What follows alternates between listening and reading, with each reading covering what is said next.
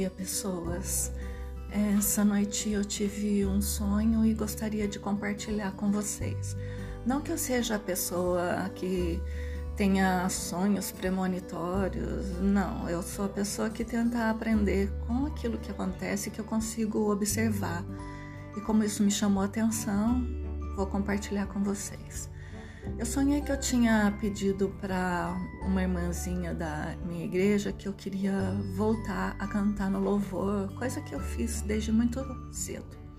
E ela me disse que é, por conta da pandemia é, tinham poucos microfones, então por enquanto não era possível colocar mais pessoas e tal, então que a gente ia esperar essa fase passar.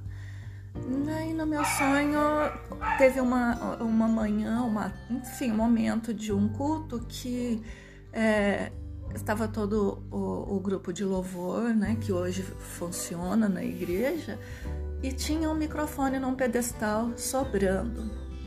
E no meu sonho veio ao meu coração uma revolta, né, porque eu não sou a pessoa que se conforma com as coisas e e diz amém para tudo, e no meu sonho não foi diferente. Então eu disse para alguém que estava sentado do meu lado: Como assim? Não tem microfone sobrando? Olha ali, é, tem um microfone sobrando.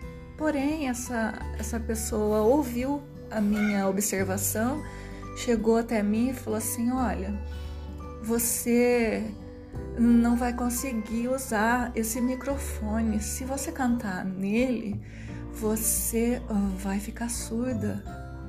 Você, o barulho vai ser tão grande que você vai ensurdecer. Pois bem, não lembro mais nada do sonho, mas de repente nessa manhã eu me lembrei dele e, e meditei, porque medito em tudo mesmo, então é, eu comecei a pensar é, naquilo que a, a pessoa tinha dito no meu sonho eu, se eu falasse ali, eu ficaria surda. E eu comecei a pensar em quantas coisas existem na minha vida, na sua, que a gente gosta de fazer, a gente gostaria de fazer e gostaria que acontecesse nas nossas vidas, mas que nos tornaria surdos para aquilo que realmente importa. Não que louvar a Deus na igreja não importe, importa muito. É, mas algumas vezes a gente tem uma missão que não é aquela de louvar ali. A nossa missão é de fazer outras coisas para que Deus deu o nosso dom. Qual é o seu dom? E quais são as coisas que te fazem ficar surdos em relação a Ele, ficar surdo em relação a Ele, que tem te chamado mais atenção na sua vida, no mundo, nos seus amigos, nos seus relacionamentos, e eu estou dizendo isso pensando nos meus, né?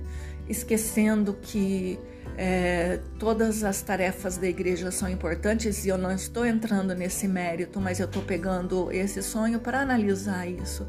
Quais são as coisas que você gosta e que você faz na vida e que te fazem se tornar surdo para aquela para aquele dom, para aquela missão, para que realmente Deus te fez. Pense nisso. Eu vou pensar também. Tenha um bom dia. Beijo no coração.